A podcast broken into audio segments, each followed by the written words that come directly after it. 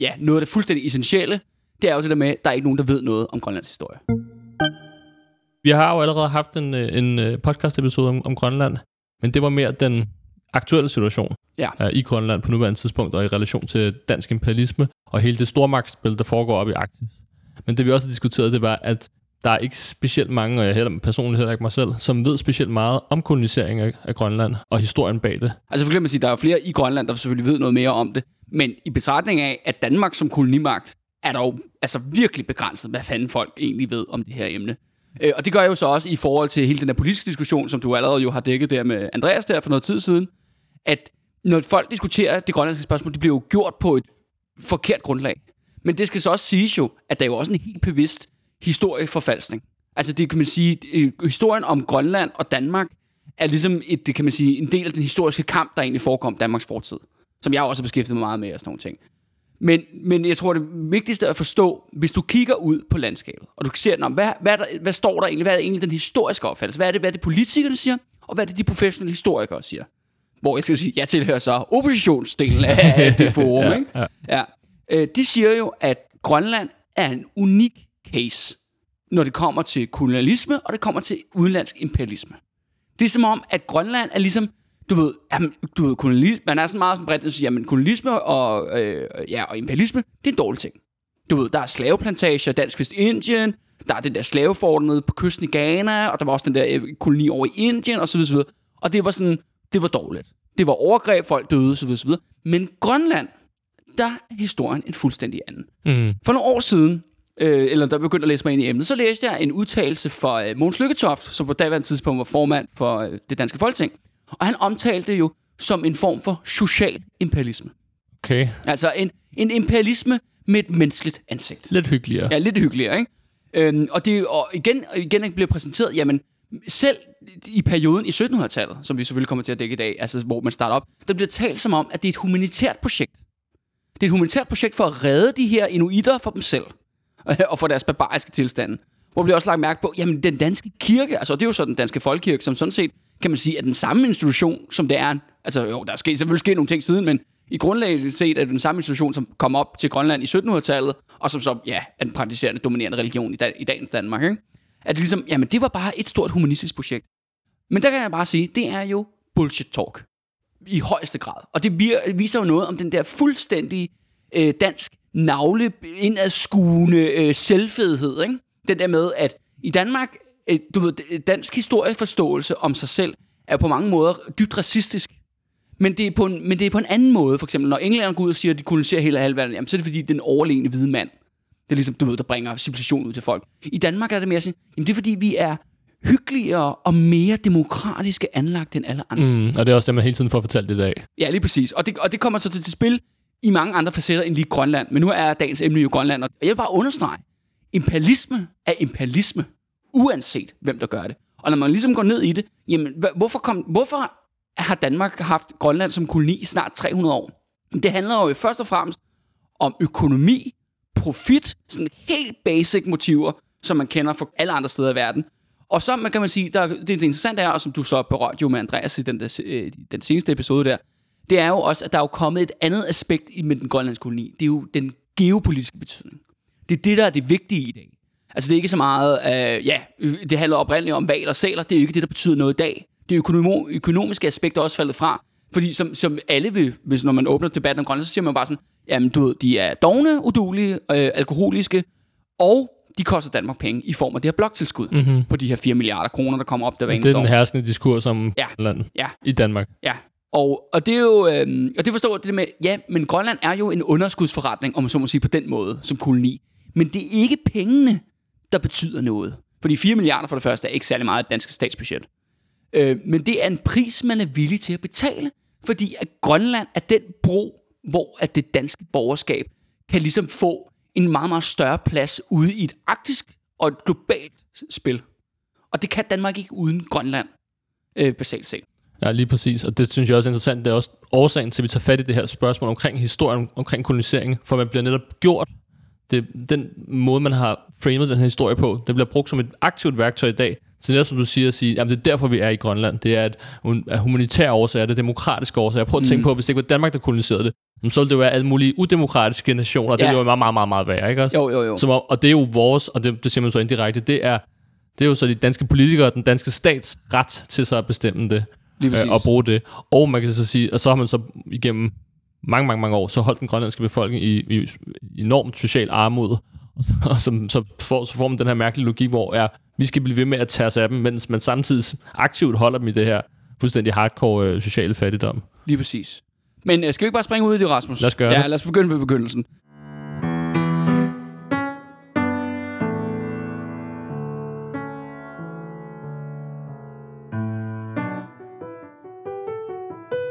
Så en ting er, kan man sige, at Grønland tilfaldte, hvad hedder den danske krone som territorium i middelalderen. Og det er noget med Kalmarunionen og alt muligt og sådan ting. Og det skal også øh, lige kort skal siges, at der var jo en oprindelig norsk befolkning, eller en tilflytterbefolkning, der boede nede i Sydgrønland, men de uddøde altså af sig selv i øh, løbet i starten af 1400-tallet, og ligesom forsvandt. Og så var det altså kun inuiterne, som jo er det her øh, jæger-samlerfolk, som så jo har øh, rejst op og ned ad kysten. De er, ligesom, de er jo emigreret med, øh, hvad hedder det, valfangst rundt langs kysterne, Øh, for, ja, for det er ligesom den måde, de levede på. Men når vi så bevæger os op til, og, ligesom, og så kan man sige, så er der ikke nogen effektiv kontakt i lang tid mellem øh, hverken Danmark eller, eller Norge for den sags skyld, øh, i relation til Grønland. Men så i starten af 1700-tallet, der sker der noget. Og det, der primært er årsagen til det, det er, at i slut af anden halvdel af 1600-tallet, der begynder valfangst at blive en kæmpe forretning. Det bliver faktisk en kæmpe forretning, især for englændere og hollændere. Og det er man ligesom, grund til, at man fanger, at man, ja, man har måske set nogle film om det, eller dokumentarer, men de her valfangerbåde, der rejser op i det arktiske område, der hvor valerne bor, øh, og ja, de her valer. Det er sådan, at, øh, hvad hedder det, der er meget, øh, det, valerne indeholder en række, hvad hedder det, man kan udvinde øh, petroleum af deres fedt, som kan bruges som lyskilde og brændselskilde. Øh, og det, det ved folk ikke i dag. Det er fordi, det var før olie, som vi, og olie, olie og kul, som vi kender i dag. Der var det altså valeolie, der var den dominerende brændstofsform. Så det var meget eftertragtet på den her Ja, tid. det var big business. Altså, det var meget, meget stor, øh, der var virkelig stor profit og økonomi i det. Øh, og det er jo sådan, ja, det har jo så foregået ud langs Grønlands kyst. Men det kan man sige, men du ved, øh, øh, englænderne og hollænderne, de var der jo op i sommerperioden, men så tog de jo hjem igen hver vinter. Det jo ikke, fordi de havde nogen permanent øh, tilstedeværelse eller bosættelse. I Danmark-Norge jo, som er jo det samme kongerige, fordi så lang tid går vi tilbage. Vi skal jo huske på, at her i 2021, ja, der er der jo 300 års øh, jubilæum for dansk imperialisme i Grønland. Ja, Så det kan være, at vi kan holde en, det kan være, at vi bliver inviteret med til nogle festligheder, Rasmus. Det ved jeg ja ikke, om, det øh, om super, gøre. super godt. Ja, ja, super, ikke? Men det er sådan der, i det der Danmark-Norge, der er der en række i valfanger, det har vi også i Danmark-Norge, men især i Norge, på grund af ja, landets geografi, og, og de har altid drevet valfangst og sådan nogle ting. Og der er blandt andet en række købmændgruppe i Bergen, som er blandet har valfanger, og de er virkelig interesserede i at få en større andel af den her handel. Det er jo også sådan, kan man sige, at sådan rent juridisk teknisk set, fordi Danmark ligesom har claimet den der overoverhed øh, over Arktis og over Grønland, på baggrund af det her i middelalderen, så foregår jo den her valfangst jo inde på dansk territorium, quote unquote, ikke? Du ved, øh. Og det siger, han, vi vil have en større andel af det her. Problemet er bare, at de mangler jo ligesom kapital. Øh, og ligesom til at udvide, altså bygge lige så stor en flåde, øh, som det, som britterne har og hollænderne har. Men de tænker ligesom, kan man sige, ud af boksen, eller tænker anderledes, siger, jamen hvad nu, hvis vi udnytter inuiterne? Altså kolonisere dem og få dem til at jage valer for os. Og det skal så siges, at på daværende tidspunkt, der var inu- den inuitbefolkning, der levede i Grønland på daværende tidspunkt, de var jo super specialiseret i valfangst. Det var det, de gjorde, var, at de sejlede ud i deres kajakker og nedlagde valer og trak dem ind på land.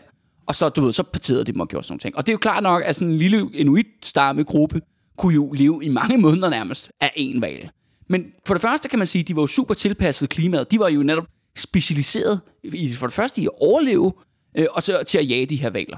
Så simpelthen ideen bliver ligesom undfanget der i bergen og siger, jamen hvad nu hvis vi koloniserer, vi, vi vender tilbage til Grønland, og vi får, vi tvinger, eller overtaler, eller handler med frem og tilbage, til at ligesom øh, få de her inuitter til at arbejde med den her valg. Men det er jo sådan, at man jo gerne vil have den danske stat med, altså den danske enevældige stat med i det her projekt, for ligesom at give det noget legitimitet, også fordi, at det er jo langt fra sikkert, at øh, englænderne og hollænderne vil finde sig i det. De kunne nok finde på måske endda, du ved, dræbe folk eller smadre det der handel. Det kunne man, fordi sådan, det jo sådan konkurrence foregik øh, dengang. Det var rimelig kontant. Øh, så man får jo ligesom den danske kirke med, som er jo en del af den danske stat. Og til at lede den her operation, der finder man så en præst, der hedder Hans Ede. Ja, og det er jo også det, der har været noget om. Ja, det har der været diskussion om lige nu, Ja, om lige præcis. med hans statue. Ikke? Ja, præcis. Ja, både faktisk i Nuuk, men også i København. Han har jo så et missionsprojekt, du ved, først vil han, først vil han finde den hvide øh, kristne befolkning, som han tror er katolikker, som stadigvæk findes, men de har jo så været uddøde i flere hundrede år på det her tidspunkt. Men så laver han ligesom projektet om, at han skal nok finde en undskyldning, ikke? så handler det om at kristne inuiterne, fordi de rent nok, de lever jo ikke, de er jo ikke kristne på det her tidspunkt. De har den der åndemaner tro. Øhm, så det bliver ligesom det, der legitimt. Og det er jo så det, der, hvor det er interessant, når man snakker historie, jo, at der er en konstant, total fokus på det der kristne aspekt. Altså den kirkelige mission. Hvor ligesom man fuldstændig glemmer grunden til, at man faktisk kom derop. Som netop handler om det der skide valfangst. Og få de der inuiter til at levere de der guder, så man kan tjene rigtig mange fede penge på det. Øh, det er sådan, at øh, den danske stat jo ligesom embracer de her kolonier, men mange af kolonierne kører faktisk privatprojekter. Det vil sige, at det man har, øh, man koloniserer kun dele af vestkysten og, og det absolut sydligste Grønland. Det meste af resten, Grønland er jo et kæmpestort sted. Det lader man sådan set være.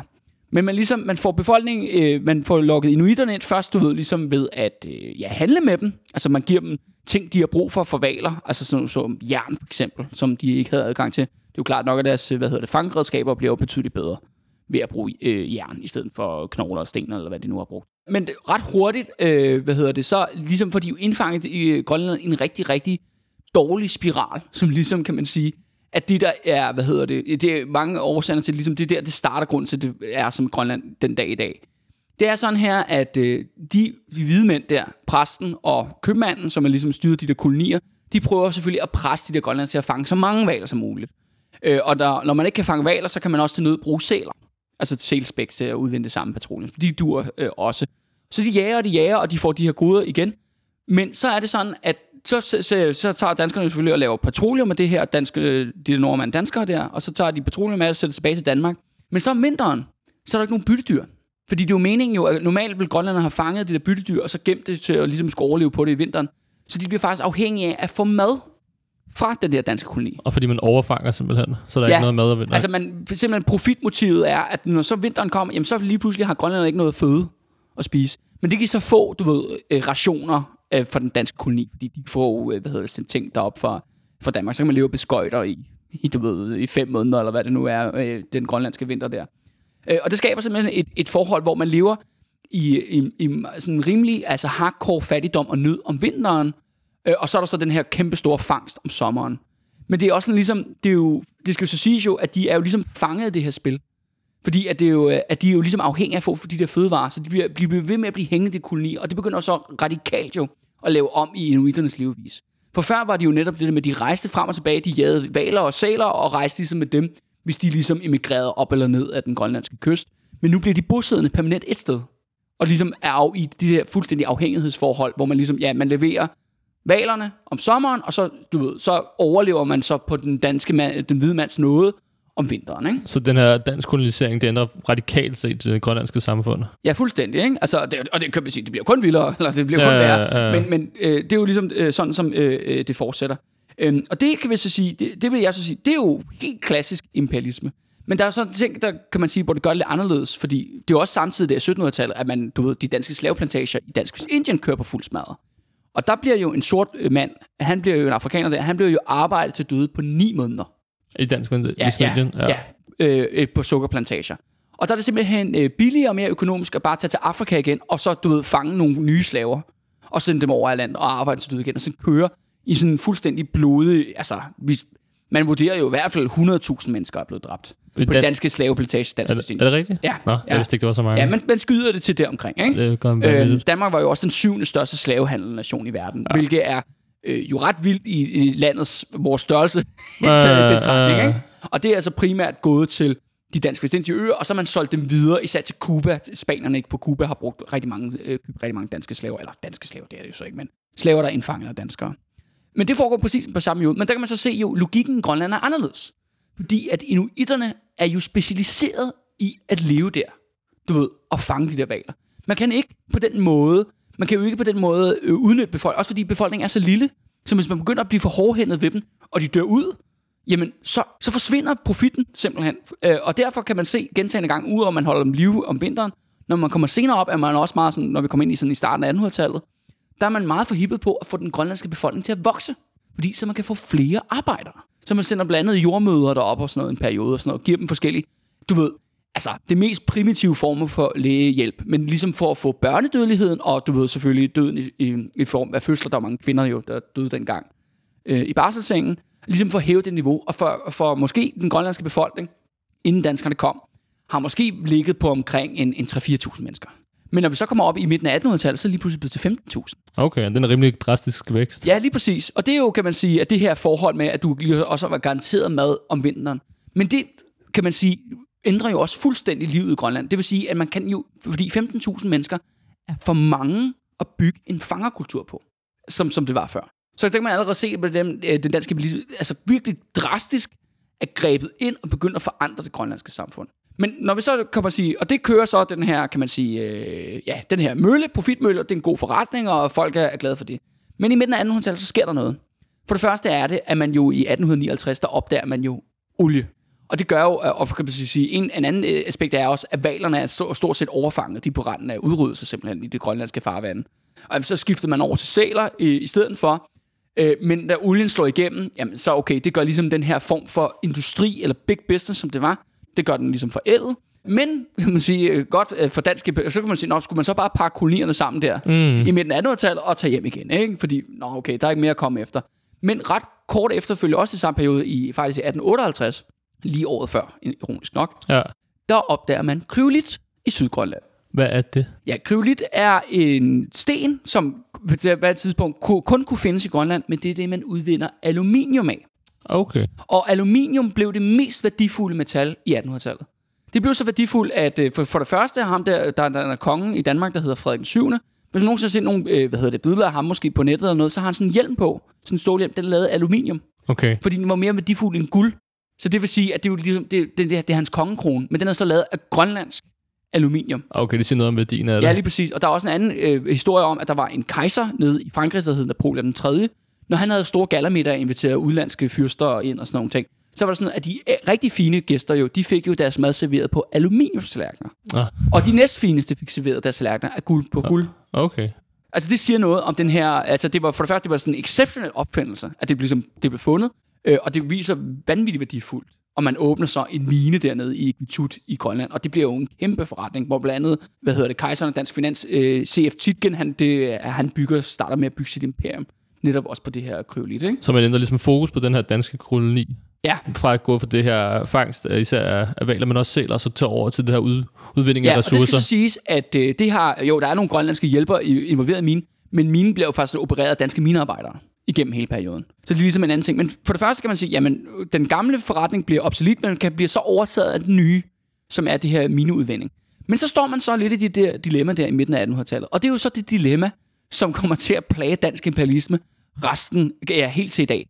Det er jo det der med, at grønlænderne, de er i vejen. Det er et problem, at de eksisterer. Og det kan man så se, det kommer til at skabe rigtig mange konflikter, og det er også det, der er rigtig mange af konflikterne i dag. Det er jo det der med dansk, øh, dan, det danske borgerskab, eller nu kan man så sige, øh, nu nærmest, vi går nærmest fra sådan en feudal agtig borgerskab til, til mere sådan klassisk industriborgerskab i form af Titgen og så videre, så op til en moderne, hvad hedder det, politisk finanselite i dag. Øh, men man står over det der problem er, at man vil rigtig gerne have Grønland, og man, at Grønland er kæmpe aktivt, men den der befolkning, som man jo så faktisk har skabt, altså du ved, fordoblet, tidoblet, øh, for at fange valer, at de nu er, altså man kan ikke bruge dem til noget. De er i vejen. Og det kommer sådan set øh, til at ja, udspille sig resten af tiden. Men, man, men der i midten af 1800-tallet, der tager man simpelthen en beslutning. Man sætter de grønlandske samfund, øh, det grønlandske folk, på pause. Man trykker stop på knappen, og så siger man, jamen det vi gør nu, er, at I skal bare, I lever bare i et reservat. Okay, så man ligesom har dem bare i nogle bestemte reservater Ja, rundt de omkring bor, jo, Grønland. de bor jo der, øh, kan man sige, og det skal så kun siges, det er jo det der område på vest, vestkysten og sydkysten, hvor de bor jo, de her kolonier, du ved, du har kirke, og du har en handelsstation, som er jo ligesom er levn for valfangertiden, ikke? Øh, og de bor så stadigvæk fortsat der. Øh, men, men ligesom siger, jamen nu gør vi ikke noget mere. De siger, jamen vi, vi, vi øh, sørger for, at I ikke får kontakt med resten af verden. Og de eneste andre hvide mænd, I må få kontakt med, det bliver danskere. Okay. Og det er en, en reservatstatus. Og siger, man må ikke, du ved, vi skal ikke lave det samfund om, de skal bare få lov til at leve, som de altid har gjort. Og hvad er relationen så mellem, mellem, mellem de her øh, grønlandske reservater, som den danske kolonimagt sætter op, og de her danske kolonister, som så lever i Grønland? Har de meget kontakt, eller hvordan? Ja, ja, jamen, altså, at det, det er klart nok, at stadigvæk købmanden, som, det er jo så blevet så i dansk handelsmonopol, statshandelsmonopol og kirken, præsten, præsten og købmanden, de er jo, øh, du ved, små konger. Du ved, de er enevældige konger i hver deres øh, lille bygd eller by, eller hvad det nu er, ikke? Og de bestemmer sådan set alting. Men det er jo det der med, at man ligesom har trukket forretningsdelen ud af det. Øh, og så siger man sådan, men I skal ikke have nogen kontakt, vi holder jer isoleret, vi gør det for jeres egen skyld. -agtigt. Men det interessante er jo så den midten af 1800-tallet, som jeg allerede beskrevet før, man har jo totalt forandret det grønlandske samfund. Bare det der med, at du ved, de har jo fået skydevåben og alt muligt. Altså, du ved, det er jo... Men, men derfra sætter man bare, du ved, pausen, stopknappen, og det kommer først til at ændre sig i 1950. Okay. Altså 100 år senere, så lige pludselig kan man sige, åh, oh, så bliver man nødt til at gøre noget. Men ellers, så sker der ufatteligt lidt. Så mens resten af verden det bare fuldstændig altså ændrer sig med ja. minus hast, så gør den danske kolonimagt der, hvad man kan for bare at bevare status quo Lige i Grønland. præcis. Ja. Og, det er og det har man en helt øh, bevidst politik om. Men det er også det, der man forhindrer jo også grønlænder i, ligesom kan man sige, at opdage resten af verden. Og det er jo også det, man ser med meget, kan man sige, øh, hvad hedder det, kolonial frihedskamp. Det begynder jo faktisk ofte med, at nogen for at undertrykke folk øh, får måske lov til at tage en uddannelse i moderlandet, eller det der kolonilandet, ikke? Øhm, og, ja, og ligesom få en uddannelse. Men det kommer først til at ske for grønlænderne i 50'erne. Altså, og, det, øh, og det gør man basalt set, fordi at de er i vejen, som jeg ser det. Altså, og derfor sætter man øh, øh ja, stop, øh, stop knappen der. Men en ting er så, og det er jo så ligesom den grønlandske befolkning, der parkerer det de næste 100 år. Men resten af verden, den fortsætter jo, og Grønland bliver kun ved med at stige i betydning, men det bliver på et andet område end med valfangst. Det bliver jo den geopolitiske betydning. Og det kan man allerede se i 1867, da USA første gang tilbyder at købe Grønland. Ja, der har jo været helt den her sag med Der, der, Donald er, tre, Trump. der er tre gange, hvor øh, amerikanerne er ude. Den seneste var jo ja, for ganske nylig. Ja, Ja. nu, ser der kommer et fjerde tilbud på et tidspunkt. Men du siger allerede her i 1867, Ja. så spørger amerikanerne, om de kan købe Grønland. Lige præcis. Amerikanerne har lige købt, øh, det år køber de Alaska øh, for Tsar Rusland. Ja, ja. Og i den forbindelse tænker jeg, at vi vil da også gerne have Grønland. Men der bliver altså sagt nej. Øh, men det viser det der med, at, at øh, fordi for det første USA er jo ligesom en up-and-coming stormagt på daværende tidspunkt, øh, og det viser det med Grønlands større og større øh, betydning, og det bliver også mere og mere, øh, hvad hedder det, klart også i Danmark. Og det interessante er så, at når vi kommer op til starten af 1900-tallet, øh, de første der slutningen, ja, slutningen sidste par år der, 1800-tallet, sidste årtier der, og så start de første årtier af 1900-tallet, der sker der jo sådan en stor, hvad hedder det, øh, du ved, øh, polarekspeditioner, der tager rundt til, øh, om så man sige, kortlægger hele Grønland, og faktisk indlemmer en række nye øh, grønlænder, øh, eller inuitter, i, ind i den danske koloni. Altså både i Østgrønland, og så i Nordgrønland op ved Tule, der bliver indlemmet. Øh, og det interessante er jo, at man bare sådan set bare udvider, jamen så kommer de bare også med i reservatet. Forstår du, hvad jeg mener? Det er, men det er en udvidelse, fordi man gerne vil have kontrollen med hele det her territorium. Øh, det er jo blandt andet en af, kan man sige, af årsagerne til det, ikke? Øhm, og det kan man så sige, og det når man, øh, og det kan man sige, det når man lige tidsnok. Fordi når vi kommer til Første Verdenskrig, så begynder det lige pludselig at blive super hit om, at alle gerne vil have fingrene i Grønland. Mm-hmm. For ligesom at vise, altså, hvor, hvor stort et geopolitisk øh, aktiv det egentlig er. Det interessante er, at under med, øh, midten af Første Verdenskrig, der sælger Danmark øh, Vestindien for 25 millioner dollars til amerikanerne. Øh, og det gør man, af, fordi at ja, sukkerindustrien er blevet ja, også forældet. Øh, slavehandel, af- øh, slaverne er sådan set blevet, ja, de fattige landarbejdere, men de laver en masse oprør og revolutioner. Øh, og det er noget rigtig, det er noget rigtig bøvl at, at, have- at have at gøre med den sorte Ja, ja, befolkning der. ja. Så man sælger til USA. Men grunden til, at det faktisk bliver til et salg, det er fordi, at amerikanerne går med til i del af den der med, at man giver dem de der øer der, at amerikanerne skal anerkende Danmarks overhøjhed over Grønland. Okay. Og det vil sige, at den her traktat, eller det her salg, det er den vigtigste udenrigspolitiske traktat, Danmark har nogensinde lavet, i min optik. Ja. Altså, fordi det bliver simpelthen afgørende, at amerikanerne anerkender, at Danmark bestemmer over Grønland. Så den danske stat, som jo har været en nedadgående øh, magt Ja. i mange år, Ja, ja, der er sket alt muligt, siden øh, vi, vi startede der i 1700-tallet, ikke? laver så en aftale med Ja. den her stormagt. Ja, den, som, nye, den nye up-and-coming supermagt, ikke? Præcis, præcis. Og det kan man godt se, der er en fordel i at lave den her aftale, så man får noget beskyttelse, man får noget anerkendelse. Ja. Og det kan man sige, det kommer lige tidsnok. Fordi allerede i 1920, der øh, kommer englænderne med et hemmeligt tilbud. Altså ikke et officielt, men et hemmeligt tilbud om, at de vil købe Grønland. Øh, og, det kan, og det skal så siges jo, at England er jo det største imperium i verden på det tidspunkt efter Første Verdenskrig. Og man skal jo så sige, at Canada, som ligger lige ved siden af Grønland jo, er jo så del af det der Commonwealth, altså det britiske imperium. Og det fører faktisk til en stigende konflikt imellem kanadiere og danskere på den ene side om det grønlandske territorium. Og det er jo faktisk en konflikt, som jo så kan man sige ikke er særlig seriøst, ikke fordi der har været mange dræbte og sådan nogle ting, men det er værd at påpege, at Danmark og Kanada var jo i krig med hinanden fra 1985, mener jeg, og helt frem til 2018 over den der Hans Ø. Det er rigtigt, der var Ja. den der konflikt der, hvor man så blev ved med at stille sprutflasker derud. Ja, lige præcis. Og det var jo hyggeligt, hyggeligt, ikke? Med, med flag og sådan nogle ting. Men det er sådan set den her kan vi sige, spænding om, hvem der skal kontrollere det arktiske territorium, det har sin begyndelse altså i 1920, hvor kanadierne optræder jo som Britens, Storbritanniens forlængede arm i det arktiske spørgsmål, eller som mad dogs, ikke? Det er jo ikke sådan, at du ved, de er aggressive, ikke? Hvor, sådan, hvor britterne, jamen, de er jo mere sådan, jamen, vi er jo statsmænd, og du ved, bla bla, nede i Europa og sådan nogle ting, men så man kan godt sende uh, kanadierne i marken hele tiden, ikke? Ja, ja, ja. Så ligesom for at tjene de, de britiske imperialistiske interesser. Men det viser jo virkelig det der med, at Grønland er vigtigt. Men så når vi kommer op til øh, i øh, 1930'erne, så får vi jo en full-blown invasion af Østgrønland. Fra Danmarks gamle, kan man sige, ja, hvad skal vi sige, øh, gamle kammerat, Norge nemlig. Okay. Norge invaderer et kæmpe område af øh, Østgrønland i 1931 og kalder det Erik den Rødes land, efter ham der, vikingen, der Ja, ja. oprindeligt oprettede kolonien. Ja. Og det skal så siges, at det er jo ikke en stor invasion. Altså, det er fem mand, okay. der, der, der, der træder land. Men de claimer et kæmpe område i, i Østgrønland, hvor der bor mange, mange færre mennesker. Så de ligesom prøver at rykke ind i et område, hvor der ikke rigtig bor nogen. Og, og, ligesom, og så ligesom at tage det. Øh, og det kommer, ja, lang historie kort jo. Ja, men Danmark og, øh, Danmark og Norge indgik jo i det her samarbejde om at kolonisere Grønland tilbage i 1700-tallet. Og det var jo egentlig et norsk projekt. Hans æder for eksempel også nordmand, er, er, det- er det værd at påpege.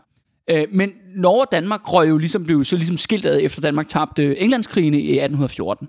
Men Norge blev så selvstændig i 1905 fra Sverige. Og de kommer så bankende ind på scenen med sådan en hyper-norsk nationalisme. Hvor de bare sådan, de er virkelig ærgerlige over, at det er lille lorte Danmark, der er endt med faktisk Norges arktiske besiddelser. Altså i form af Færøerne, Island og, Nor- og Grønland. Mm. Øh, og kan man så sige, at man kan ikke få fingrene i Færøerne og Island på det her tidspunkt, men hvad med Grønland?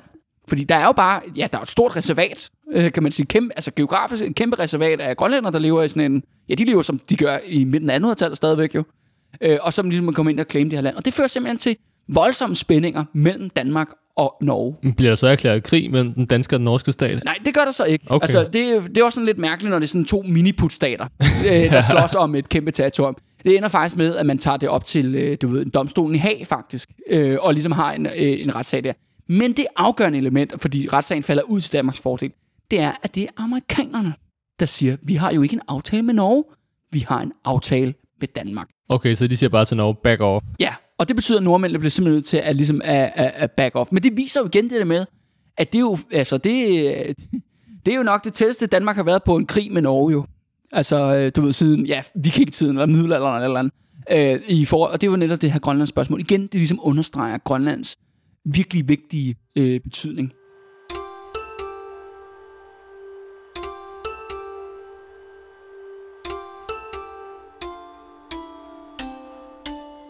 Men så vi hopper lidt videre, jamen så kommer vi jo til 2. verdenskrig, og det bliver jo ligesom, ligesom alle andre steder en, øh, en game changer. Og det bliver også en game changer for, øh, for Grønland. Øh, Det der sker, som øh, folk nok jo ved jo, at øh, Danmark bliver jo øh, først besat af tyskerne, og så vil jeg, øh, som vi har snakket om tidligere jo her I en på, anden episode. Ja, i en anden episode om besættelsen, at Danmark så indgår jo en alliance med Nazi-Tyskland. Øh, ligesom bliver indledt med deres øh, store øh, ja, imperium. Det placerer øh, Grønland i en ret øh, sparet situation, fordi Grønland bliver jo ikke besat af tyskerne. Det er simpelthen for langt væk i hverken Island, som også er en del af Danmark på det tidspunkt, eller Grønland eller Færøerne, øh, øh, eller, øh, undskyld, ja, Færøerne og Island, de blev besat af britterne efter 9. april 1940. Men Grønland ligger sådan åben, hvor man har en dansk administration, sådan nogle embedsmænd, som regerer over, som enevældige konger over det her kæmpemæssige reservat. Man skal stadigvæk huske på, 1940, de lever stadigvæk, som de gjorde i midten af 1800-tallet. Og en lige en fuldstændig side note til det her. Men så vidt jeg har forstået, så Island, det er jo også en dansk koloni på det her tidspunkt. Ja, altså, det er jo, ja, men de har sådan en selvstændighedsbevægelse, der kommer øh, omkring 1. verdenskrig og sådan noget. Ja, men er det ikke sådan noget med, at de løsriver sig så under en Ja, verdenskrig? ja, de bruger ligesom den her adledning med, at Danmark er besat af tyskerne, de er besat af englænderne, og så klæder de sig selvstændige i 1940. Er ikke dumt gjort. Nej, nej, nej. Og det er også det der med, at færgerne var jo også virkelig, ville vi jo egentlig også gerne klæde sig selvstændige i 1945. Øh, men det blev så ikke til noget på grund af, ja, svaghed i økonomien ja. simpelthen. Helt klart. Nå, men tilbage til de her ja, ja, embedsmænd. Ja, det er jo også, øh, ja, det er også et spændende emne, som vi burde tage op en, Ja, ja, en anden ja, ja. dag, helt sikkert. Men så står man i den her situation. Det interessante er så, at ambassadøren, den danske ambassadør i Washington, som hedder Henrik Kaufmann, han vælger simpelthen at gå rogue. Øh, fordi han ikke kan acceptere, at Danmark har indgået den her nazi-alliance. Altså han bliver simpelthen slået for brystet om, at sådan, det kan da simpelthen ikke passe, at vi laver en alliance med det værste regime i verdenshistorien, og dem, der har besat os. Så han, så han siger faktisk, jeg er den danske regering. Jeg er den eneste frie stemme, danske stemme i hele verden. Okay, han så erklærer sig selv som er eksilregering. Ja, men han er one guy. ja. One guy with an office i, i, i Washington. Ikke? Ambassadør, uvalgt og så videre. Ja, lige præcis. Han siger, jeg, jeg er den danske regering. Okay. Og, det, og det grinerne er så, at amerikanerne, de anerkender ham. Øh, de, og det gør de primært, fordi de kan sige, jamen, de er jo meget interesserede, fordi amerikanerne er ikke med jo i 2. verdenskrig i 1940. Øh, men de er jo de er sådan bro, øh, pro-britiske støtter dem op økonomisk og sådan noget, men de er ikke sådan full blown. Og der er også det der element med, hvad fanden skal der ske med Grønland, fordi at Danmark er jo blevet besat af Nazi-Tyskland. Hvis nazisterne, tyskerne rykker ind i Grønland, så bliver det lige pludselig et kæmpe problem. Så derfor er det i deres optik bedre, kan man sige, at anerkende Henrik Kaufmann, som kun har et kort på hånden, Grønland. Altså han har den der, det danske embedsværk, der styrer det der reservat. Det er, dem, det er ligesom det, han har. Han har jo ikke andet, kan man sige. Han er jo bare ja, en, et, en fyr med et kontor. Øhm, og det anerkender de ligesom. Men det interessante er så, at der opstår så øh, voldsom spænding, og det er jo lige før, der kommer til de deciderede øh, kampe og krig omkring den der kryolitminen i Tut, som stadigvæk kører på fuld spad, skal vi huske her. Og den bliver rigtig interessant på Ja, og det er også det der med ja. aluminium. Man skal huske på, at aluminium bliver jo kun mere værdifuldt med tiden, og det bliver jo særligt værdifuldt i form af våbenproduktion. Og fly og sådan noget. Ja, lige præcis. Og det er jo, det, er jo det der kendetegner en verdenskrig, det er jo, at det der med, at det bliver mm, virkelig verdens første luftkrig også. Øh, Og der spiller aluminium en nøglerolle i at bygge bombemaskiner og jægerfly og sådan noget. Stor, stor værdi. Men det, der simpelthen sker, er, at øh, i øh, sommeren 1940, der dukker der to britiske krigsskibe op uden for øh, Iqaluit-minen der, Kryolitminen. Og ombord, der er der kanadiske, øh, hvad hedder det, øh, bevæbnede politimænd. De der øh, Mountain Rangers, de har Ja, ja, okay. som er bevæbnet, og de vil simpelthen besætte den der mine. Det, der så sker, er, at, øh, at fordi man jo ligesom havde, amerikanerne har lavet den her aftale med Henrik Kaufmann, der har man givet de der lokale minearbejdere øh, guns til at forsvare, altså sådan nogle øh, artillerikanoner, til at forsvare øh, minen med. Så man har sat op for, man, amerikanerne har givet dem til danskerne, de har sat dem op, og de har trænet dem i at bruge minen til at bruge de her kanoner. Så danskerne, de tager de der kanoner og sigter på britterne. Hvorefter der er en, der til, du ved, de sætter straks besked til Washington og siger bare, okay, britterne kommer for at tage minen nu. Det fører til, at amerikansk krigsskib bliver sendt altså vanvittigt hurtigt op og ligger foran minen. Og så har vi simpelthen et helt klassisk, ligesom i westernfilm, Mexican standoff. Hvor de alle tre står hvor alle ja, står ja. og peger med guns på Ja, hinanden. ja. Og det, det interessante er jo her, at der er ikke en tysker i syne. Nej, det er jo to allierede, eller De er semi-allierede. alli- ja, semi-allierede på det her tidspunkt. Ja, ja. På den ene side har du så danskere bevæbnet ind i land, og så har du det britiske flåde øh, og kanadiske soldater kontra den amerikanske flåde. Mm. Og det viser igen, at det er lige ved at komme til kamp mellem de to definerende allierede under 2. verdenskrig over Grønland. Ja. Det er en vigtig pointe Ja, for at forstå det her spil. Det interessante er, altså, men det ender så med, at britterne ligesom øh, back up, fordi at uh, Winston Churchill, jo, som så er premierminister i England på det tidspunkt, han vil jo rigtig gerne have den her alliance med amerikanerne. Og så er sådan, okay, så vi må ofre Grønland. Det kort må vi ligesom give til amerikanerne, for ligesom at det kan, det kan lade sig gøre. Øh, så de, det ender med, at de der, øh, hvad hedder det, britiske krigsskib, de tager hjem igen. Øh, men kan man sige, men spændingerne fortsætter. Fordi når vi ligesom kommer, øh, når vi kommer ind i øh, 1941, der begynder øh, norske nazister at sætte fod i Grønland. Øh, øh, Norge er jo også blevet besat under 2. verdenskrig, men der har faktisk været rigtig kampe og krig og sådan nogle ting. Ja, men- og, så bliver der, og så kommer der så en nazi-regering, en norsk nazi-regering, med Ja, ja, ja, ja. ja. Quisling. Er det det norske naziparti, der kommer til magten? Ja? National Samling øh, kommer til magten. Og de begynder så, fordi at det interessante er, at ham der Quisling, som er så leder af det der besat Norge, øh, det var ham, der stod bag den oprindelige invasion af, af Grøn, Østgrønland i tilbage i 1931. Er det rigtigt? Ja, fordi der var han minister i den daværende borgerlige regering. Okay. Ja, så han, de gensender det der projekt, og det får ligesom, okay, øh, det, det, der er nogle grønland, danskere og grønland, der ligesom spotter dem der, og får amerikanere hen til at komme ind og likvidere dem, ikke? At, men det er ligesom klart, når okay, amerikanerne bliver nødt til ligesom at step up deres present. Så de laver en aftale med Henrik Kaufmann, som igen jo bare er sig selv, øh, om at, øh, at amerikanerne kan besætte Grønland. Og det, gør- og det gør de så i april 1941. Så det gør den her eksilregering i form af en mand i USA, ja. Og giver dem lov til det. Lige præcis. Og de rykker, så- de rykker så massivt. Øh, og de bygger blandt andet øh, Kangerlussuaq som er den, stadigvæk er den, øh, hvad hedder det, hovedlufthavnen i Grønland. Det er der alt, du ved, flytrafik, det kommer ind igennem. Øh, de ligesom grundlægger den, øh, den base der. Men de har også mange andre baser rundt omkring i, øh, i Grønland. Og det bliver super vigtigt, også da USA faktisk træder ind i 2. verdenskrig. Øh, For det første kan man jo lave værmålinger op i den del af Arktis, og det er jo meget vigtigt for slaget med landen, du ved, tyske ubåde, der prøver at ja, sænke allierede skibe. Men samtidig bliver det også en vigtig station, når man skal flyve øh, bombefly og andre militærfly til de britiske øer jo, hvor man jo sender rigtig mange soldater hen. Ja, det er Så klart. man, man tager den her tur, man, der hedder, du ved, sådan amerikanske østkyst op til Newfoundland øh, i Canada, så hop over til Grønland, hop over til Island, og så ned til Skotland. Øh, flyver man simpelthen den måde, man transporterer sin fly til den her kampzone. Så det er virkelig vigtigt geopolitisk sted. Og det fører også til faktisk, at tyskerne begynder jo at indsætte flere og flere, hvad skal vi kalde det, hemmelige missioner i Østgrønland. Igen, det her område, som er meget, meget mennesketomt. Øh, hvor de opsætter, du ved, øh, værstationer og forskellige ting. Og der kommer faktisk til en, øh, masse kamphandlinger, som først slutter i, øh, i slutningen af 1944. For, for sin vis kan man sige, der er mere krig mellem, øh, øh, i, øh, i Grønland, end der er i Danmark. Ja, ja, ja, ja. altså altså re- reelle kamphandlinger. Ja. Men Nazi-Tyskland prøver aldrig med sådan en full-blown invasion. Nej, de har ikke rigtig styrken til det, øh, fordi de ikke har en særlig stor flåde og sådan nogle ting. Men det er jo det der igen, men det er nemt nok at sætte et hold ind med en ubåd op i det her område, fordi det er jo fuldstændig mennesketomt. Ja, det er Øh, øh, skjule sig. Ja, og, men, det, men det viser også igen det der med, at, at i Nazi-Tyskland er man godt også godt klar over Grønlands betydning, men man har bare ikke rigtig ressourcerne til ligesom at fuld commit sig til et stort slag om Grønland, som det jo så vil være lagt op til. Så det bliver mere de her, sådan, du ved, incursions. Det er det, der kommer til at, sådan, at, øh, at foregå.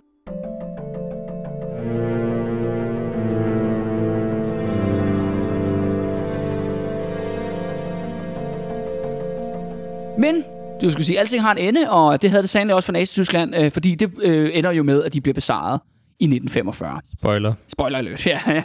Øhm, men det fører så til, at alting bliver vendt på hovedet jo i Danmark. For det første kan man bare, man bare se på Henrik Kaufmanns... Øh, Danmark har haft en, øh, ja, en alliance med Nazi-Tyskland, indtil den alliance blev væltet af en intern opstand i, i Danmark, det der hedder Augustoprøret. Øh, men man fortsætter sådan set sige alliancen, ikke som det politiske system, men sådan økonomisk fortsætter man det med, med administrationen. Hvordan har det politiske system og de politikerne i Danmark det? Hvordan har de det med ham her, Henrik Kaufmann? Jamen det grinerne er jo, at i 1940, der han ligesom går ud og erklærer, at han er den eneste frie dansker i hele verden, der bliver han stemplet som landsforræder. Okay. Hans ejendom bliver besla- beslaglagt. Altså han mister alting af sådan, sit hus og økonomiske værdier Ja, ja. og sådan ting. Øh, og der bliver, du ved, han bliver også dømt i absentia. Ja. Øh, og der er også snak om, at han skal henrettes. Okay. Altså fordi han er jo landsforræder. Ja, ikke? ja, ja, Og, det er jo, ja. og det, er jo, det er jo kritisk, at en, en diplomat på den måde bryder med, øh, hvad hedder det, regeringen. Ja. Det, er jo sådan, det, det er jo faktisk det du eneste, du ikke må som diplomat. Ja, ja, du, ja lige præcis. det er der- den ene regel, ikke? Du skal ligesom gøre, hvad der bliver sagt, fordi Ja, ja, ellers kan du ikke have diplomat, Nej. diplomatisk korps. Men det interessante er, når han så kommer tilbage, ligesom efter krigen, jamen så bliver han jo selvfølgelig Danmarks første udenrigsminister. Ja, det er klart.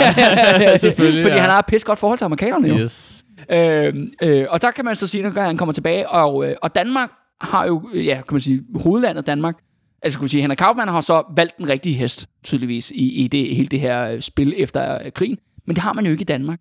Og der står man i den position jo, at man jo mere eller mindre har jo været allieret med Nazi-Tyskland. Så man har et vanvittigt dårligt rygte rundt omkring i, i, i, i verden. Og Ikke? der er lidt et forklaringsproblem der. Der er lige præcis et forklaringsproblem. Og så er der jo, fordi kold krig er ved at starte op, der er helt nye allianceforhold og magtkampe, der åbnes op i Europa, hvor man ser jo blandt andet et fremstormende Sovjetunionen på den ene side kontra USA. Øh, og så har man jo så den her de facto øh, amerikanske besættelse af Grønland. Øh, og, øh, og der siger amerikanerne i 1945, der kommer de og siger, ved du hvad, vi vil gerne købe Grønland. Der kommer til Der tilbud kommer igen. tilbud nummer to. Yes. Øh, og det skaber jo helt vild panik i Danmark. Fordi at hvis amerikanerne, fordi amerikanerne er der nu, Ja, de har jo besat landet. Ja, og, man kan jo ikke, og Danmark er jo ikke i stand til at tvinge dem ud.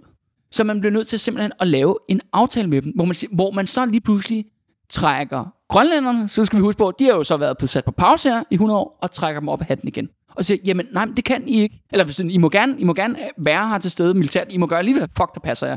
Men vi bliver nødt til stadigvæk at have ligesom kontrol med Grønland, fordi vi har jo det her specielle forhold til den grønlandske befolkning. Ja, det er klart.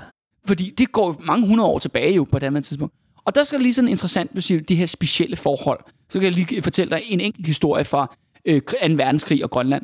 Det var sådan her jo, at, at den, hvad, den lokale administration af dans, den, de der danskere, der administrerede Grønland, det fortsatte jo igennem hele krigen. De samarbejdede selvfølgelig bare med den amerikanske besættelsesmagt. Men der er, de har blandt andet et stort issue om, at grønlænderne øh, er så fattige øh, og på randen af sult hele tiden, at de bliver med at stjæle amerikanernes affald Er det rigtigt? for ja, deres køkkenaffald for deres baser, fordi de ligger rundt omkring i Grønland. Mm.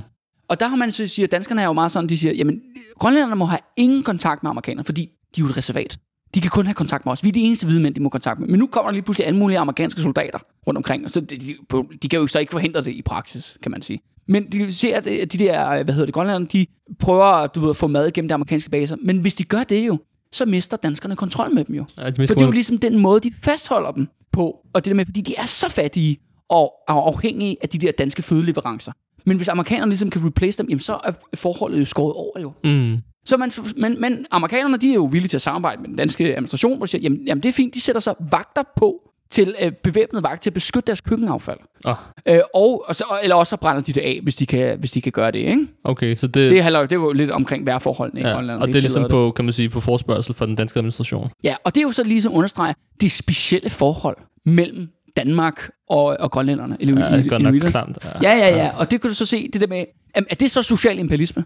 Det er, så, det er, jo, det er jo så det, det er så, øh, du ved, øh, imperialisme med en menneskelig ansigt. Øh, altså, du ved, det er jo sådan set konkret, hvad det var. Og de var jo også, kan man sige, Grønland havde jo også en dundrende tu, øh, tuberkulose, øh, hvad hedder det, epidemi i gang. Og det er jo, tuberkulose er jo sådan en sygdom, altså sådan en fattigdomssygdom, på grund af dårlige boligforhold blandt andet, ikke? Så de siger, okay, de, der er exceptionelt mange grønlænder, der dør af tuberkulose, jamen det er jo et tegn på, at de lever i dyb, dyb fattigdom. Men, så, men, men hvis vi lige springer tilbage til efter krigen der, må sige om amerikanerne, ja okay, de accepterer så, at, øh, at Danmark kan øh, øh, bibeholde øh, kontrollen over den grønlandske befolkning og til største del den grønlandske territorium. De ender ret hurtigt med at trække sig tilbage til øh, Thulebasen, som bliver jo en af de vigtigste ah, militærbaser overhovedet, og stadigvæk er det den dag i dag. Især fordi, at ja, Grønland ligger der, hvor det ligger, men med radar og fly og sådan nogle ting, så kan man jo kigge ud over Ruslands arktiske kyst, som er kæmpe lang, som er super lang.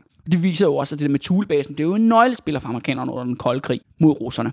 Og det ender jo med, at de har jo de har jo en kæmpe undergrundsbase. I hvert fald, øh, da det, på sit højeste er der jo op til 15.000 soldater deroppe.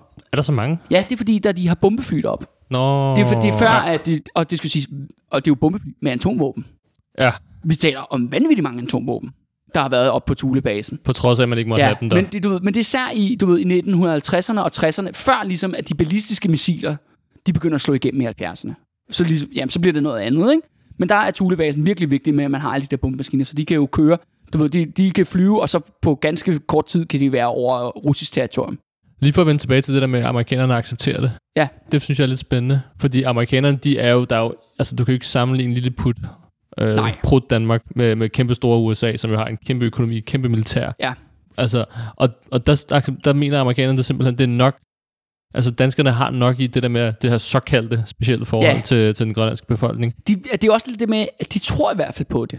Fordi det er også sådan, Ja. okay, så skal vi indlemme en ny befolkningsgruppe, øh, bla bla bla, og det er sikkert pisse besværligt og sådan nogle ting. Og så skal også huske på amerikanernes øh, forhold til deres egen, du ved, indfødte befolkning, såsom ja, indianer og andre, er, har været katastrofal. Ja, og plus, De er jo dræbt, de jo, ja, ja, det er jo bare folkemord, ikke? og, Altså, og plus der er jo også alle de her øh, befrielseskrige rundt omkring kolonier, rundt omkring i verden. ja, Og det er jo ligesom det, som, og det stopper jo ikke ved 2. verdenskrig. Tværtimod, så tager det Ja. jo bare til mere og mere og mere. og det, det skal så også siges, at amerikanerne jo blandet, fordi at, øh, nu snakker vi også tidligere jo om spændinger mellem England og USA jo, og det fortsætter jo, faktisk.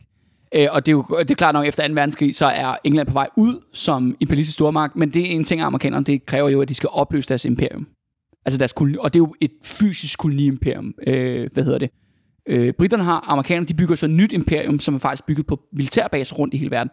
Thule, mm. en, en vigtig ja. ja. der, men, men findes ud over hele verden i stedet for. Og det er ligesom den måde, det er det amerikanske verdensorden, ja. Er bygget op omkring. Og det, kunne, og det måske også være, at man måske skabe et unødigt anspændt forhold til både England, men også Kanada, hvis man så indlemmer hele Ja, Grønland det som er, det, er territorium. jo, det er jo også sådan lidt, når man siger til englænder, I skal, I skal lade jeres kolonier bryde fri og blive selvstændige, men så samtidig så indlemmer Ja, man ja, ja, ja, ja, ja. en dugfrisk koloni ind i, Ja, ja, ja, ja. i, i, i folden. Ikke? Og der kan man sige, at der er måske bedre i hvert fald i, hvert fald i starten at overlade det til, til Og danskerne. det var bare lige for at vende tilbage Ja, til det, for ja, der ja. er faktisk en hel række årsager til, at man ligesom lader Grønland... Fordi igen, grøn, altså amerikanerne kunne jo bare...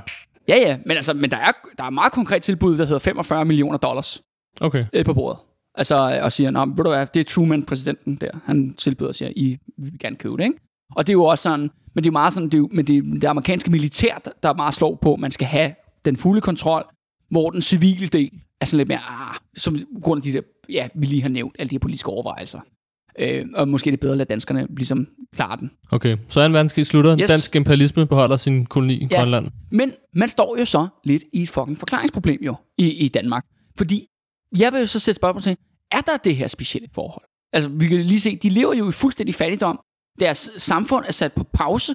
De lever isoleret fra resten af verden. Øh, men så har man jo så problem jo, at hvis man jo skal bibeholde øh, kontrollen med Grønland, så skal der ske noget med grønlænderne. Og den plan, man vælger, det er altså danskificering. Fuldstændig indlemmelse i Danmark. Og det er jo det, der er interessant er, i det mellem 45 til 1950, det det år, den der diskussion, den var. Altså, man skiftede jo op på en tallerken i forhold til spørgsmålet med den grønlandske befolkning. Hvor før siger, jamen, ej, der skulle man, du ved, ja, de, du ved, de eksisterer. Fint nok, ikke? Lad os, vi koncentrerer os om nogle andre ting. Lige pludselig, og så lige pludselig bliver man bare sådan, okay, nu skal der sat måske noget. Grønland skal moderniseres. De skal, ja, det skal blive til, de kalder det jo så Norddanmark, og Grønland bliver til norddanskere. Er det rigtigt? Ja, så det er en full-blown assimilationsprojekt. der Altså, man vender bare 180 grader, og så, Ja. ja, ja og det, det er bare lige sjovt, jeg, kom, jeg nævnte det også, inden vi begyndte at optage her, men det er jo sådan en klassisk nationalistisk, sådan racistisk tilgang. Ja. Ja. Det der med bare at ignorere en, en befolknings, kan man sige, kulturelle og historiske og etniske og alle mulige andre øh, specielle tilhørsforhold, og så bare kalde dem noget andet. Det er jo blandt andet også i forhold til øh, den kurdiske befolkning, at der kan man sige, den herskende klasse i Tyrkiet, de har også bare kaldt dem for, øh, for bjergtyrkere. Ja, Og så altså super racistisk. ja, ja og, og, i Grønland så er det norddanskere, ikke? ja, ja, ja, det er fuldstændig det samme. Ja. Nå, det var lige en side Ja, ja, ja, selvom kan man sige, at inuitkultur og, og dansk kultur, det er jo to radikale forskellige ting. Ja, ja, ja, altså, lige præcis. alting, du ved, alting er anderledes, ikke? Altså, øh, og det gør man, men det gør man jo også, fordi at man jo, Danmark er jo i gang med at skabe en ny alliance i forhold til USA jo. Man skal jo ligesom, uha, der var alt det der med nazierne der, det var ikke så godt.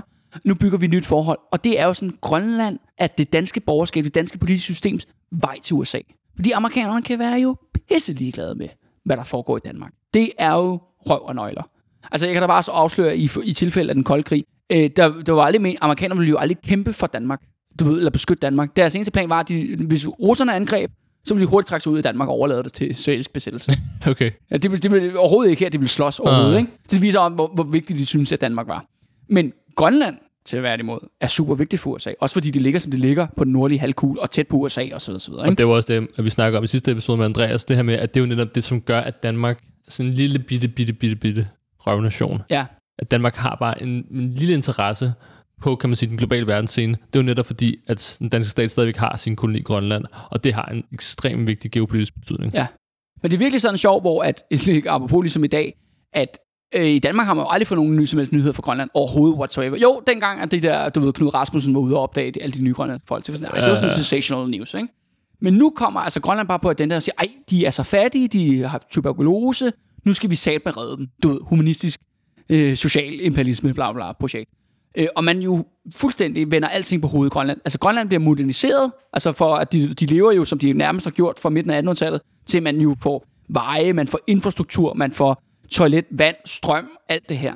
Samtidig beslutter man sig også for, at igen jo, altså igen, den, øh, det gør man så bare jo, og den grønlandske befolkning er igen bare sådan lidt i vejen, at de, at de trækker vejret, at de eksisterer. Øh, men man ser, okay, der skal ske noget med dem. Man, man simpelthen lukker en masse bygder for ligesom at samle dem i nogle øh, byer, man har udvalgt, altså Nuuk og Sisimiut blandt andet. Øh, og så siger, jamen, øh, jamen det her skal I alle sammen bo, og så skal I jo have et eller andet arbejde, noget at leve af-agtigt. Og det beslutter man så, at det bliver øh, fiskeriet. Okay. Og der opbygger man den her statslige industri, der bliver til Royal Greenland-fabrikkerne. Hvor at, øh, ja, så, øh, du ved, hvor at Grønland går jo fra at have mere eller mindre levet en sådan, kan man sige, fangertilværelse. Altså, du ved, hvor man så, ja, man har fanget lidt om sommeren, og du ved, chillet rundt, og så om vinteren, så har man så fået, du ved, handouts øh, for den danske øh, administration. Men nu bliver man så, så kastet ind i nogle øh, betonblokke, ind i en by, man ikke bor i, og så siger man, "Nå, nu er du sgu en del af arbejderklassen. Okay, så man tager bare de her sådan, sociale råd, man har, bare river dem op. Fuldstændig. Og så bliver jo- og det er jo det med, at de får jo en... Altså, de, du skal jo huske på, at tiden gik i stå omkring 1858. Altså, selvfølgelig kan man sige, der er jo nogle teknologiske ting, der er kommet ind i løbet af den periode, men mange, den måde, man levede på, var sådan set den samme. Og så bliver du bare kastet ind i et moderne industrisamfund, hvor du siger, okay, nu bor du i den her betonblok sammen med 400 andre familier, og nu skal du arbejde på Royal Greenland-fabrikken, hvor du skal stå og pille rejer hele dagen. Ja, det er godt nok nogle store omvæltninger, altså, der sker på meget og kort og tid. det har jo en række sociale konsekvenser, som er jo også, som jeg ser det i hvert fald som roden til, hvorfor ja, den ja, mørk, den virkelig forfærdelige situation, der er mange steder i Grønland den dag i dag. Men det interessante er, kan man sige, at det kan jo så sammenlignes, ligesom da den danske arbejderklasse blev dannet, men det var så bare tilbage i 1860'erne og 70'erne. For eksempel på Nørrebro og Vesterbro i København og sådan nogle ting. Der levede jo folk også i total social armod jo. Alkoholisme og pædofili og sådan nogle ting. Øh, misbrug af forskellige slags, ikke? Og jeg vil også sige, at den store forskel, der også er i forhold til det her, det var altså, da arbejderklassen blev dannet i, i København og andre steder i Danmark på det tidspunkt, men der var det jo Der var folk, der rejste der til, ikke? Jo, Ja. og man fik opbygget nogle kamporganisationer i form af fagforeninger, i, forhold af, i form af arbejderpartier og, det, og så videre. Altså der er det jo ligesom, kan man sige, en mere, at man bliver kastet ind i de her nye sociale omstændigheder, men man får også opbygget nogle redskaber undervejs, Ja. som ligesom kan hjælpe en i den her kamp. Hvor det, der sker på Grønland her, som jeg hørte, Det er jo et overgreb for oven. præcis. Alting ja. er styret efter den her plan. Mm. Altså det vil sige, der er jo sådan, kan man sige, en grønlandsk politisk elite, men de siger bare, ja ja, det er fint, det gør vi bare. Vi vil gerne være moderniseret og ligesom åbne øh, Grønland op. Men det skal så siges, det hele det her moderne samfund, man så bygger op i Grønland i løbet af de her, ja, små ja, 25 år, eller hvad det nu er. Altså, dem, der kommer til at styre det samfund, det bliver danskere. Altså etniske danskere. Altså øh, så som, hvem skal lede arbejdspladsen? Jamen, det bliver en dansker. Hvem skal være lægen? Jamen, det bliver en dansker. Hvem skal være politimand? Det bliver en dansker. Altså, øh, du ved, og embedsværket. Og sådan set stadigvæk i dag, hjemmestyret i Grønland, det er jo kendetegn ved, at alle embedsmændene er danskere. Du ved, så de sidder jo på alle de vigtigste nøglepositioner i det lokale samfund i Grønland. Ja, og så kolonimagtens tilstedeværelse stadigvæk fuldstændig åbenlys i den periode. Men det skaber jo også, altså mere eller mindre kan man sige, opstår der jo bare et apartheid-samfund det, ud af det her. Hvor du har på den ene side Grønland, der bor i betonblokken og skal pille rejer. Og på den anden side, så har du så det byeliten, som består primært af danskere, og så udvalgte, kan man sige, grønlandske familier, Ja. som er ligesom den politiske elite. Som sådan en lille gruppe, man har taget ud. Ja, lige ja. præcis. Og det kan så siges også i, i, i det lange historiske perspektiv, at der altid har været nogle lokale grønlandske samarbejdspartnere øh, for du ved, den danske koloniadministration. Det er også en af årsagerne til, at man ikke rigtig ser sådan nogle opstande eller oprør på, i større skala i Grønland igennem den her periode, fordi der er altid nogle, du ved, det er ikke fordi, at Grønland øh, går tilbage til 1700-tallet, det er ikke fordi, de kan blive præster, men de kan godt blive dejen, for eksempel. Du ved, de, de, kan godt, de kan ikke blive købmanden, men de kan godt blive købmandens højre hånd. Mm. Og, og det er sådan, det fungerer. Ikke? Og det kan man sige, og det tjener så den her nye politiske elite. De tjener det samme formål, når vi kommer til 1950'erne. Øh, men så vil jeg tænke, så øh, vil jeg lige fortælle en, en anden kort anekdote her, ja. Rasmus. Fordi jeg synes, det er meget sådan symptomatisk for, øh, fordi det ligesom summer øh, hele det her forhold, man prøver at bygge op med Grønland op i en nødskal. Ja, det er specielle forhold. Ja, ja, det er et specielt forhold. I 1957, der er, er der en grønlandsminister i Danmark, han hedder Johannes Kærbøl, fra, og han er fra Socialdemokratiet. Han er kendt som Socialdemokratiets hårdhund, og han har et langt resume. Hvad sagde du, han var minister for? Øh, grønlandsminister. Okay. Fordi at det er jo, man er jo i gang med at modernisere hele landet, så man, det, man, Nå, det er bare sådan, Ja. ja. det er sådan, ikke- det er sådan et system, man ikke har mere i dag. Nej, nej, nej, nej. Men det er jo hele det projekt, de, de bliver til Norddanmark og Norddansk. Det skal også siges jo, at Grønland bliver jo bare indlemmet i Danmark som endnu en kommune i 1953. Så, okay, så Grønland får bare kommunestatus. Ja, det bliver bare ligesom, du ved, det er ligesom øh, Odsherred Kommune. Ja, eller Glostrup, Ja, eller eller. Glostrup Kommune. Ikke? Ja. Altså, det, Ja. det bliver bare, men det er så bare en gigantisk ø, der ligger oppe i det ja, arktiske ja, ja, klima. Ikke? Ja, vanvittigt. Ja. Øh, og det interessante er jo så faktisk i relation til 1953, så siger FN, som jo er en ny organisation på det tidspunkt, de siger, ho ho, man må sgu da ikke bare indlemme sine kolonier i øh, Særland, det er faktisk forbudt ifølge de her regler, vi har vedtaget. Ja, ja. Hvorefter så er en, øh, nogle prominente øh, grønlandske politikere, en blandet fyr, der hedder Enevoldsen, han bliver vigtig lige om lidt, de så ned til New York og siger, nej, men vi vil gerne være norddanskere. Okay. Og ja. mest interessant er jo, at USA bakker selvfølgelig Danmark op. Ja, og så... Og USA er den dominerende Ja, spiller i og det er den, der bestemmer, yes. Yes, så færdig arbejde. Men det var bare sådan en lille, hvad skal vi sige, kur på tråden, eller hvad man siger, ikke? Nå, men i 1957, der har der Johannes Kjærbøl, man er jo i gang med at modernisere Grønland. Et af hans prestigeprojekter, det er, at man bygger nogle nye arktiske skibe, som er mening, at fordi det er jo et konstant problem med Grønland er, at det er enormt farligt at sejle op om vinteren, på grund af isbjerge og dårlig sigtbarhed osv. osv. Der er mange ting, der går galt. Så man sejler jo primært på Grønland om sommeren. Men nu er Grønland altså blevet en kommune jo. Så det vil sige, at man skal jo have en meget mere fast forbindelse. Så man bygger nogle nye prestigeprojekter, siger, de der skibe, de kan ikke synke. Øh, du ved, de kan gå, Titanic. De, ja, ja, og det, og det bliver sådan, det er jo den, det er sådan et prestigeprojekt for Socialdemokratiet, det er et prestigeprojekt for den danske stat. Og de opkalder endda en af skibene for, efter en, et, ham der statsministeren, der hedder Hans Hedtoft. Som okay. Var ham, der startede hele det her Grønlands show. Ja, ja. Det var ham, der netop var statsminister i 1950. Og som er socialdemokrat. Han var socialdemokrat. Yes. Men, du, men skibet hedder, og så ved, det passer rigtig godt med, at det er også opkaldt efter ham og sådan nogle ting. Så er det sådan, at øh, der har været øh, blandt andet ham der Enevoldsen og en række andre prominente grønlandske politikere. De har været i København og forhandler om et eller andet. Ikke?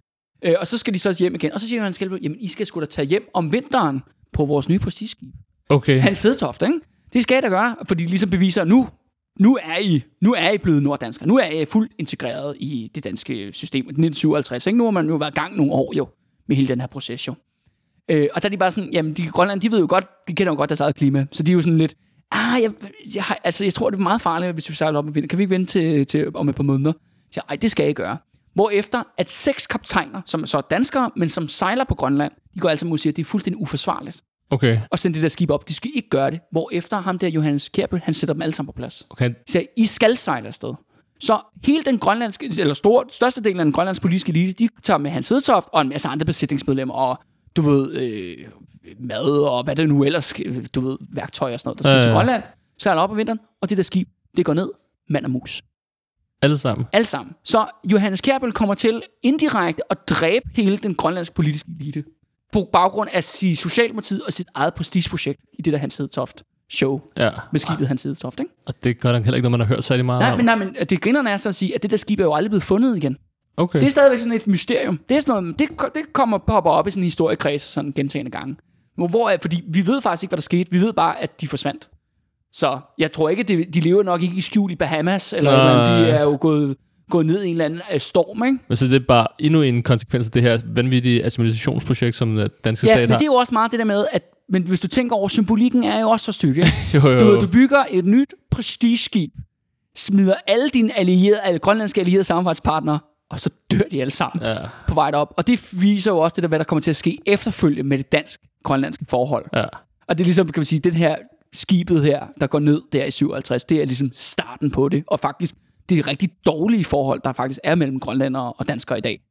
Øhm, ja, både kan man sige, er mest politisk, ikke? Men, men også, kan man sige, også... Jo, men jeg tænker også hele den her måde, man er bare, altså igen og igennem årtier og årtier, lige meget om det så har været igennem sådan det her, det her reservatstatus, som man har haft grønlænder i, øh, i Grønland, eller om det er den her anden, hvor man har så gjort dem til såkaldt norddanskere. Altså der har det jo altid været sådan anden rangs mennesker. Ja. Altså, altså fuldstændig. Øh, og det er jo også klart, at, at når det ligesom kommer fra toppen af det danske samfund, så siver det sådan ned igennem det danske samfund, som den her virkelig, virkelig klamme, ulækre øh, racisme, der, der findes mod Grønland i, i store dele af den Ja, danske befolkning. Ja.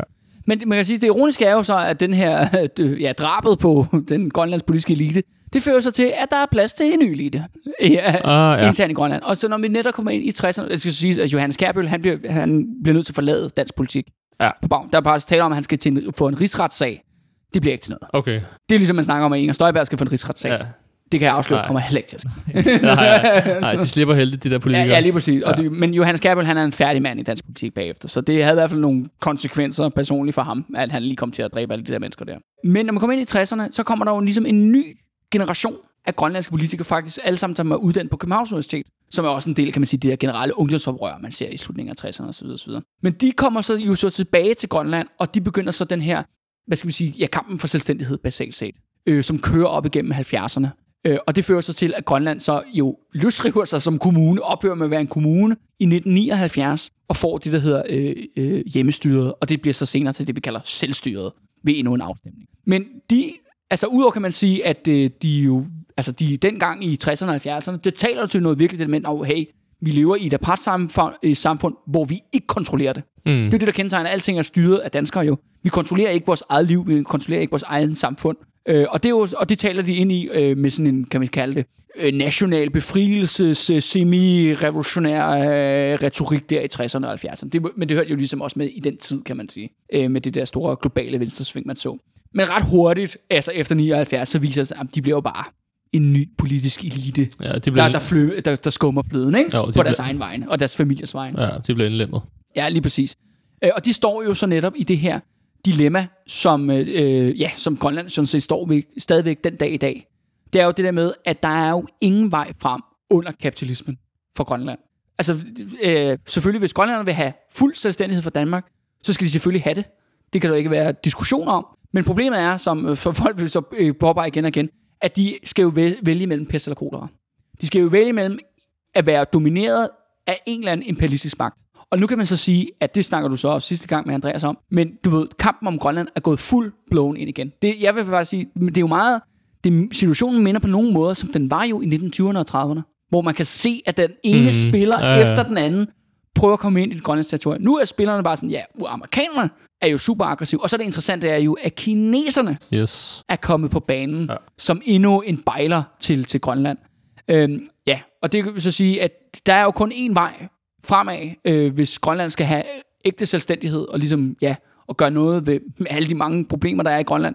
Jamen, de, de skal jo have en revolution. Jeg kan i hvert fald ikke se nogen andre øh, politiske veje, men det skal jo også være en revolution i ja, resten af verden og i Danmark, for den sags skyld. Og præcis, det er vores position, at vi kæmper for en revolutionær omvæltning i Grønland, i Danmark, i resten af Europa, og en frivillig forening af socialistiske nationer på frivilligt og kan man sige solidarisk basis. Ja, øh, og det er fordi ellers, ja, igen ikke, fordi så skal de, de står i det der super knibe med, at de skal, ja, de skal vælge mellem, ja, pest eller kroner. Præcis. Og men det kan man så sige, men det må så være deres valg. Og det er ja. Det, som vi slår på, at det er det grønlandske folk, som selv skal bestemme deres skæbne, så de må bestemme, om de har lyst til at være selvstændige eller ej. Øh, men det, skal, det, det burde være deres valg, og det er vores position i forhold til det her spørgsmål. Yes. Super. Er der noget, du vil, vil tilføje her på faldrebet, Kalle? Jamen, jeg tror, det vigtigste, altså det er virkelig, hvis, hvis man går op i, og det, det, der er jo behov for meget mere opmærksomhed omkring det grønlandske spørgsmål, og tage det seriøst. Og jeg er da også, øh, altså når, da jeg ligesom begynder at dykke ned i det her for en del år siden nu, at man virkelig bliver slået af øh, det danske hyggeleri, ikke? og løgnagtighed, når det kommer på det her spørgsmål. Og så tænker man, hvad, hvad fanden kan man gøre?